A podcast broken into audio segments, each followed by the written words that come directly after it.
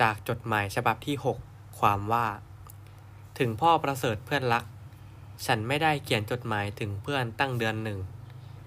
ซึ่งฉันไม่มีอะไรที่จะแก้ตัวกับเพื่อนผู้สนิทอย่างเช่นพ่อประเสริฐ จึงขอสารภาพแต่ตามตรงว่า ฉันมัวเพลิดเพลินเสียเท่านั้น แต่ถ้าพ่อประเสริฐเป็นฉันบ้างก็คงเพลิดเพลินเช่นเดียวกับฉันเหมือนกัน เวลานี้เผอิญมีเวลาว่าง เพราะฉะนั้นฉันขอเขียนจดหมายนี้เพื่อแก้ตัวและขออภัยด้วย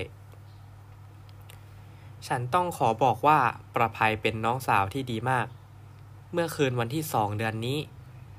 ประภัยได้จัดเชิญแม่โอไลให้ไปดูการแต่งไฟทางลำน้ำ เพราะฉะนั้นเราจึงมีโอกาสได้ไปนั่งด้วยกันนานในเรือยนต์ ในที่มืด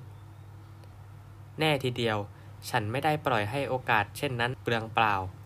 และภายในเวลาสองชั่วโมงที่ไปดูไฟนั้น นับว่าฉันกับแม่โอไลได้รู้จักกันเกือบดีเท่ากับคนที่ได้คุ้นเคยกันมาแล้วตลอดชีวิต ต่อนนั้นมาในระหว่างงานฤดูหนาว ก็ได้พบปะกันมาก โดยประภัยได้เอื้อเฟื้อมากจริง ๆ จนฉันบอกแก่ประภัยตรงๆว่า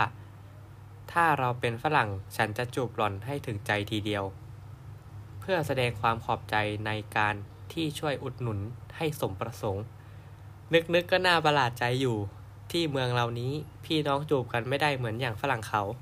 แต่นึกไปอีกทีก็เห็นว่าห้ามไว้ดีกว่า เพราะประเพณีของเขากับของเราผิดกันอยู่ ของฝรั่งเขาพี่น้องแต่งงานกันไม่ได้ แต่ของเราเป็นผัวเมียกันได้ เท่ากับว่าไม่ได้เป็นญาติกัน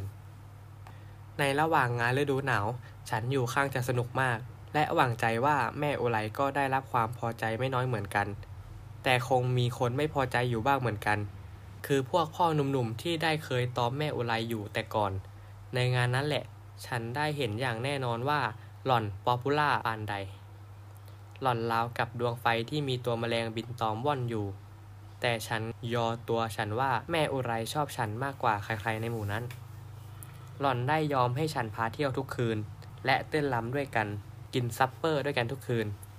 คนอื่นๆ พาการลิษยาฉันเป็นแถวไปหมด ซึ่งเป็นธรรมดาไม่อัศจรรย์อะไร เพราะถ้าเป็นใจฉันบ้างก็ต้องลิษยาเหมือนกัน ดูเหมือนฉันยังไม่ได้เคยเล่าให้เพื่อนฟังเลยว่า